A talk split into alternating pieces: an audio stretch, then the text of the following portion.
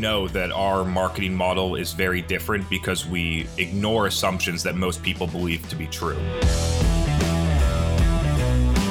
I'm Peep Laja. I don't do fluff. I don't do filler. I don't do emojis. What I do is study winners in B2B because I want to know how much is strategy, how much is luck, and how do they win. It's never been easier to start and build a business. Technological barriers of entering have come down, business building knowledge is widely available, there's more money than ever before. It's insane how many direct and indirect competitors there are to almost everyone. This week, meet Contrarian, Maverick, Giant Killer, Chris Walker, founder and CEO of demand generation experts Refine Labs. We're a demand generation consulting firm slash agency, whatever you want to position that as. So, how does Refine Labs differentiate? How do they compete? In this episode, we'll learn all about the value of testing assumptions. The strategy and tactics that we deliver are actually validated to work in this subset of the market. The difference between delivering content and collecting leads. Totally focused on building an audience and building brand. And the quickest way to, to not do that well is to start thinking about things transactionally. And the power of ignoring the competition. I spend almost no time thinking about anybody that I compete with. Let's get into it. Uh, I started this company about two years ago. We're a firm that helps companies do demand generation. And I think the core of what we do is we help companies think differently about how to do it. And so companies have been running this whole MQL, mer- nurture, outbound cold call type of sequence. We have a different marketing framework that we help companies implement.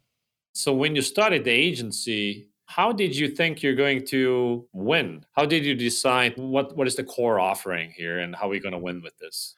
I knew we were going to win because I worked at a lot of B2B companies before I started it. And at one particular company that was 30 million ARR Series D, I built the demand generation engine that we now help companies implement, which has been further and further refined, and watched how much revenue growth happened at that company driven through the marketing. The company's marketing before I started there was doing sales enablement, build trade shows, help the sales team, do field marketing, go to big meetings, help sales team try and close, train them the website was not good. Inbound revenue was zero.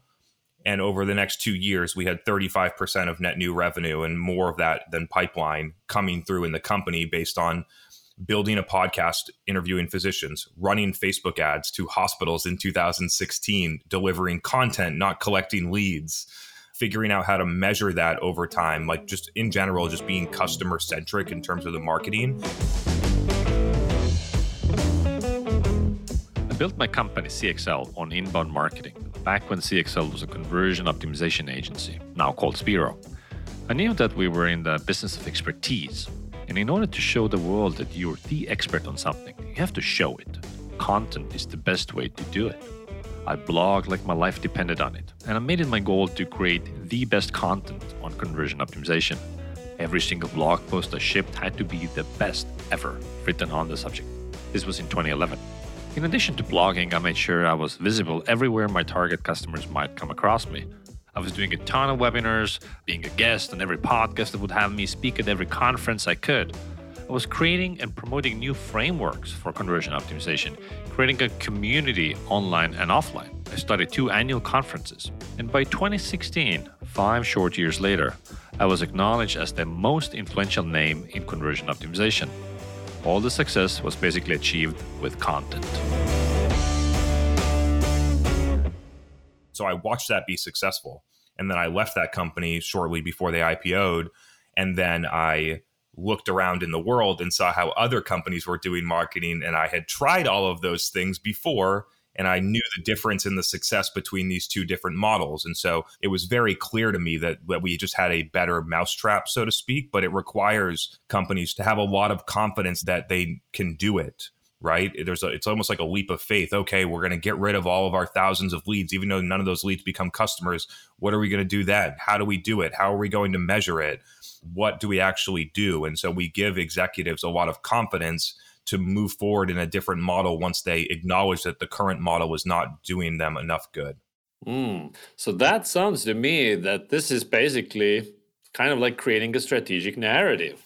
What is happening in the world, and your old vehicle to get to where you want to go is broken, and you need a new vehicle.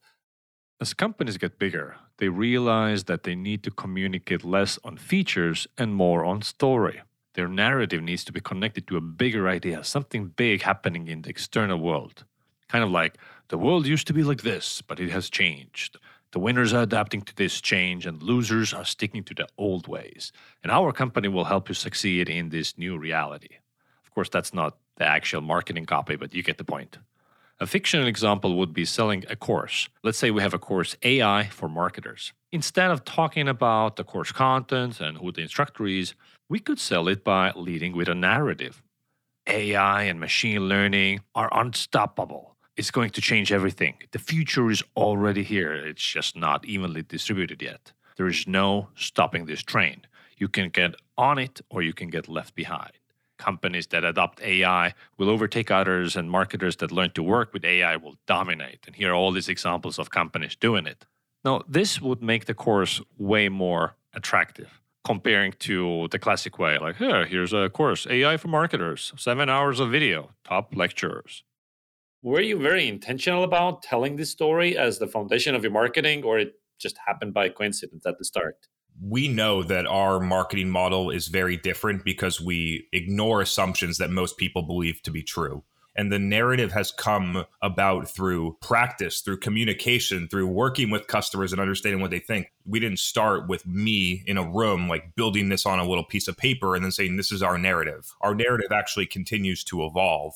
But I do believe that this is a core strategic narrative framework. This is what you're doing right now. You believe in MQLs. You must have direct attribution on channels in order to do that. When you run paid, it must collect leads. Like all these assumptions that do not need to be true to doing this instead, which is buyer focused, measuring the full funnel, looking at the entire marketing mix in terms of the overall impact. Those are the things that we believe in.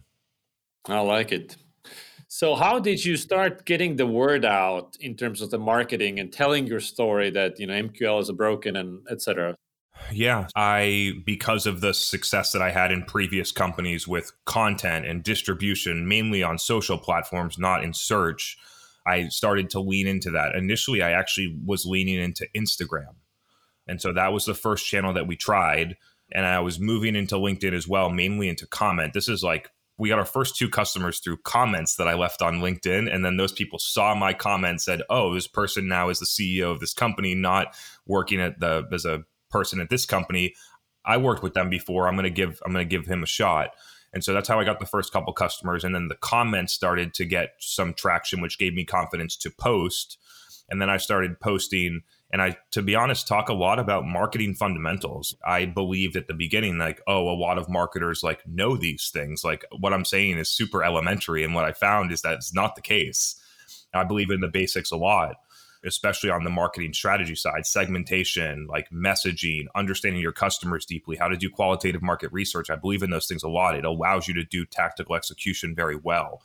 And then once that started to pick up and I had some attention, then I started to, and we had three or four customers, it was who is the actual ideal customer for this? Because none of our customers look the same. We started to look at who is the ideal customer, and we looked at most people look at like industry or company size or different things like that. And I looked more at mindset and organizational sophistication as a couple of different like psychographic ways. But how would you assess those things? through having conversations with people by communicating things that I believe in, having them come in, having a conversation with them, and then understanding whether or not they believe in the same things that we do. And over time, just I find that more and more people believe the things that we that we do. But one of the tactical things that I did was I had I knew that SaaS was the right category for us. We had uh, two of our most successful customers that were there, recurring revenue model business, sales led. I started to do a video podcast show with SaaS CMOs. From Refine Labs, this is State of Demand Gen. Hey everyone, welcome back to the State of Demand Gen podcast. This is your host, Chris Walker. So I would interview SaaS CMOs on that show, and then I got to understand how they thought. This is great. Interviews and podcasts aren't just a way to position yourself as a thought leader or to make contacts. They can be also a means of gathering intel on your ideal customer. I was getting to understand what those people are like, what they care about, how they measure their marketing, what they're doing, what's working, what's not working. It gave me a very good sense about what's going on. It allowed me to further identify or further narrow in on the ICP, further narrow in on what the product offering should be. To win, your company has to be the best at something. There's just no way around it. Being okay is just not cutting it. The customer has too much choice. But you can't be objectively better for everyone. You have to choose. You need to be the best at creating winning customer value for a particular set of customers, or you are destined to be overtaken by a competitor who is. Strategy is about choice, deciding where to play, and plotting a pathway to win in that game.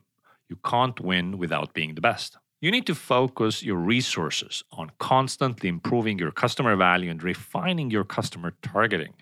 Choose your customers and build the best for them. The best doesn't mean highest quality. It's whatever that group of customers you sell to cares a lot about. The ability to innovate on customer value at high speed must be a core capability of your company. And it's impossible to do so if your company is targeting all revenues indiscriminately. If you treat all revenues as equally desirable, you don't have a strategy. That's what separates winners from losers from there continued to lean further into video video then evolved because of the just operational constraints that we have as the business grows. I moved to podcast which then creates the video for me on autopilot and then we can publish that. And now we have the, both the podcast and linkedin cadence running along with a marketing team here that's posting on the company page and organizing events and other people are posting the company. And so we've been able to sort of like scale out both in terms of channels and in terms of it's not just me anymore you know communicating stuff. And so that's sort of at the high level been the progression on our communication strategy. Awesome. Um, I have multiple follow-up questions on this. One is like i always tell people if you're a consultant understand that you're in the business of expertise and hence you need to show it. So was showing and demonstrating your expertise a strategic move on your part from the get-go? It was it really clicked for me in like July of 2019. So when my LinkedIn performance started to really pick up, the first thing that I thought is I need to understand this channel better than anybody else because perhaps the CMO of Salesforce is going to want somebody's advice and I'm going to be the only one that has it. And so I started to take that lens. I pushed the boundaries in LinkedIn. I posted eight times in a day to see what would happen. I moved to video. I do a lot of creative things to understand how the channel will respond that a lot of other people would never do we model the behavior that we believe our customers should behave with. We show them what best in class looks like, which then attracts them to us if they appreciate the marketing. It also demonstrates expertise clearly. To be direct, there are a lot of marketing agencies out there, and a lot of them are very bad at marketing themselves, which doesn't make sense to me. I understand that the platforms are different too. And so when people cross post, I find it very lazy because, like, the same piece of content that I post on LinkedIn would not do as well on Instagram. So I saw Jason Lemkin post the other day that he's cross posting his stuff to LinkedIn and Twitter, and the Twitter uh, stuff converts four times better to leads for his SaaStr stuff. Are you seeing any anything like that LinkedIn compared to Twitter? I don't think about any one post as something that I'm trying to get someone to convert on, so it, I would never measure that. I'm never in transactional mode. I'm not like this post needs to get me three leads. I post a lot of different information. I allow people to be ready to buy. And then when they are want to have a conversation, people are smart. Like B2B buyers are educated. When they want something, they know where to find us. So that's the approach that I take. And so I don't, I just don't measure it at that level because I am totally focused on building an audience and building brand which has been working incredibly well for us. And the quickest way to, to not do that well is to start thinking about things transactionally. Brands should double down on building personal brands inside their companies. Not just encourage their people to be visible, but be personal brands first. People want to hear from people more than brands, and brands benefit from being associated with that person. If you look at TikTok, all top accounts are personalities, not cat videos. Tesla does zero dollars in advertising, and Elon has 50 million followers. 100 times more people want to hear from Dave Gerhardt rather than his previous employer, Privy. People want to watch Gordon Ramsay, not just a cooking show. Should we talk about the duck? What the fuck did you put in that sauce? It's like some fucking sci fi sperm. Agencies in particular benefit from this as they get hired for their expertise because I want to hire the best expert. Most agencies would get 10x the results by promoting the personal brands inside a company rather than their company. In a way, it's a lot like pro sports. There's the team brand and the athlete. Pro teams can build a brand of athletes, cash in on merchandising their brand, and top athletes can further build the brands of the team. I did it for my personal brand when I was growing my agency, and Chris is doing the same now. So you're you're killing it uh, on LinkedIn, obviously. What other insights do you have about the LinkedIn as a platform, especially for agencies? What are you doing that others are not doing, and where are you out executing them? I believe that I we out execute on one the content pillar from a podcast into LinkedIn and then back to the podcast like that flow in terms of how to create content consistently how to post it a lot how to get more people into long form content on a podcast through that loop is something that a lot of people can't do. Next post frequency. At the beginning I posted every day from 2000 mid 2019 to mid 2020 now I'm at 4 to 5 posts a week the frequency and the consistency matter on LinkedIn if you're looking to grow. I know a lot of people will say that it doesn't. It definitely does. I don't think a lot of people are committed enough to the channel or to content creation in general, especially someone as the CEO. They wouldn't do the things that I'm willing to do because it's our primary go to market. We don't have a sales team, it's our primary go to market to get revenue. I'm actively bringing new people into my network, which gives me more people that are quote unquote followers that get exposed to the content and I ch- selectively choose them based on they are active on the platform. They engage with content consistently. They're going to like my type of content. They engage with the content and I get exposed to the second and third degree networks because I select my network. Those are three tips that we've been we've been using. And lastly, you got to have something valuable to say. I, I believe a lot of people listen to my content is because a lot of people use the information and it helps them and so I think a, a, lot of other like consultants would say, "Oh, I'm not going to people pay me for this information. I'm not going to give it away." Like the same thing that our customers that pay twenty five thousand dollars a month for. I'd say the same thing in my video on LinkedIn. Well, what's the dream? So you've come uh, quite a long way from uh, in two years. Uh, what's the dream in five years and, and beyond? The dream, long term, and who knows what the time frame is on it, is to empower marketers to to use a different marketing model. So to break free from the SiriusDecisions demand waterfall. Uh, the SiriusDecisions demand waterfall has been around for over a decade. It's a standard methodology that many of the biggest and best brands in the world have adopted. Being poorly implemented in companies that is incredibly transactional, that's incredibly sales focused, that doesn't align with how buyers buy, to break that model and give companies an alternative way to do marketing. So build a new demand generation framework, essentially. It's notoriously hard to differentiate agencies. A strong point of view is one way to do it. Someone having a well articulated, clear point of view is very attractive. When someone cares way more than me about how certain things should be handled, that's hot.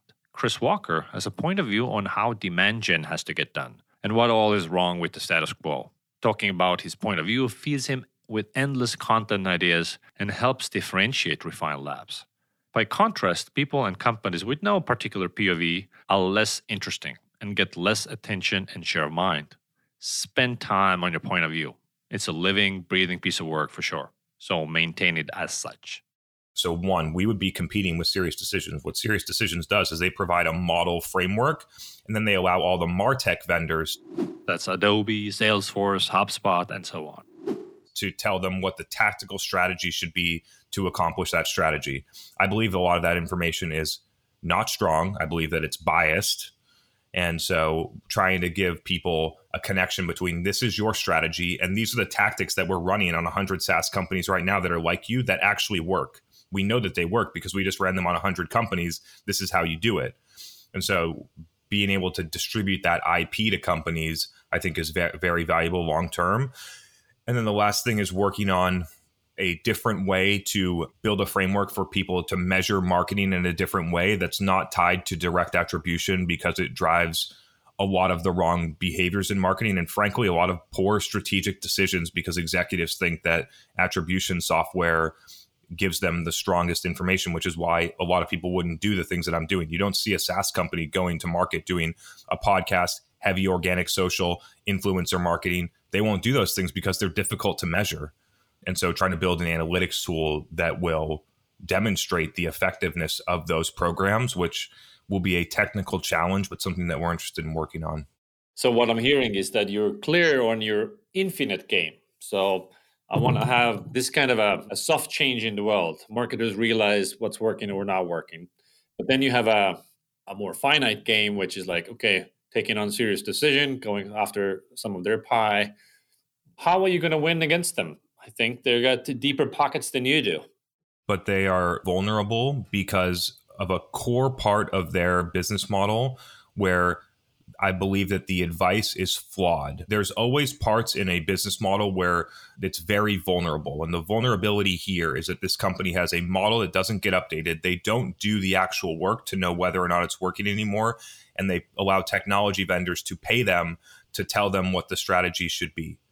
We will win because the strategy and tactics that we deliver are actually validated to work in this subset of the market. And that's the competitive advantage and they wouldn't adjust course because the current incentives they have in place are then too strong to evolve. That's why most companies break because they or why they become vulnerable is because they grow to a level and then all they do is focus on trying to get their core product more profitable not rethink about whether or not they need a different product to disrupt themselves. You could go and look at Boston Consulting or McKinsey at the same time. Like consulting groups provide advice and they're very bad at the tactical execution. And agencies provide tactical execution and they let their customers tell them whatever to do. And they're very bad at thinking about strategy. And so a company that can actually do both is a very large opportunity because the strategy and the tactics work together to evolve over time. The playbook that we were running six months ago is nowhere close to what we do right now. We consistently update it. And so an SEO agency wouldn't do that. They're just going to keep doing SEO. And so by not being tied to channels, by being invested in, in uh, customers like CRM, pipeline revenue results, unlike other companies, like those are some of the core things that we do that allow us to innovate. Naming things gives things power. So have you named your methodology something? Have you branded it? We call it the demand acceleration framework. The idea is you have customers right now that are coming to your website and asking to buy, and those prospects are converting to become a customer somewhere between 2 and 8%, depending on how good you are at doing that. Our goal is to accelerate the amount of people that run through that flow. That's what we do. We use a variety of different channels to get people educated to move through that process and go while maintaining the conversion rates. It's very easy to shove a bunch of people through a demo form and degrade the conversion rates and get no more revenue and so by maintaining pipeline conversion rates to revenue is one of the most challenging things while you scale. That's the framework that we have right now. Let's talk about moats. There are other, you know, younger agencies looking at what you're doing. Oh, I might do some of that stuff, and they'll start doing exactly the same things. And some of those people are actually pretty good at executing. Maybe they're not here yet, but a year from now. So, what kind of moats are you building up, and are you thinking about moats? I spend almost no time thinking about anybody that I compete with. I spend all my time focused on my customer. My customer tells me the gaps in what they are getting right now, whether it's my customer or in discovery calls or in the market. It's very clear if you listen, you don't need to spend any time on competitors if you listen to your customer because they'll tell you all the things that are missing that they're not getting right now. And that's where I spend most of my time. And so, in terms of moat, the moat is our brand the moat is the results from our customers. The moat is what our customers say about when they've been with us for 12 months, how much we've impacted their revenue. So that's all that I need.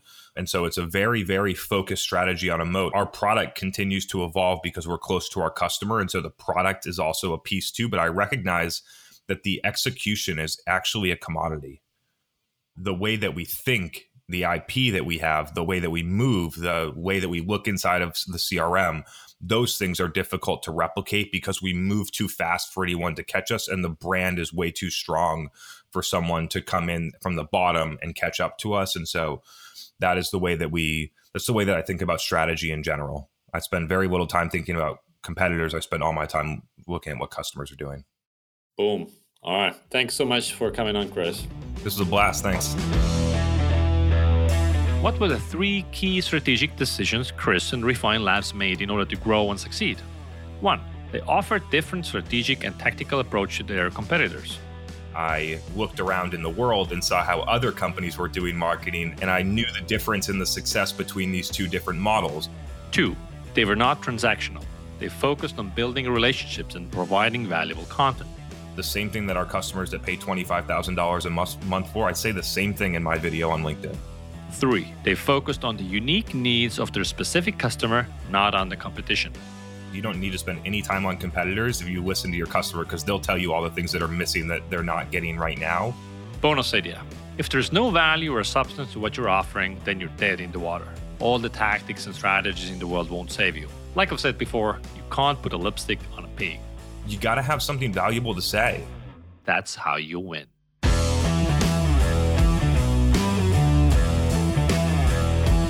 For more tips on how to win, follow me on LinkedIn or Twitter.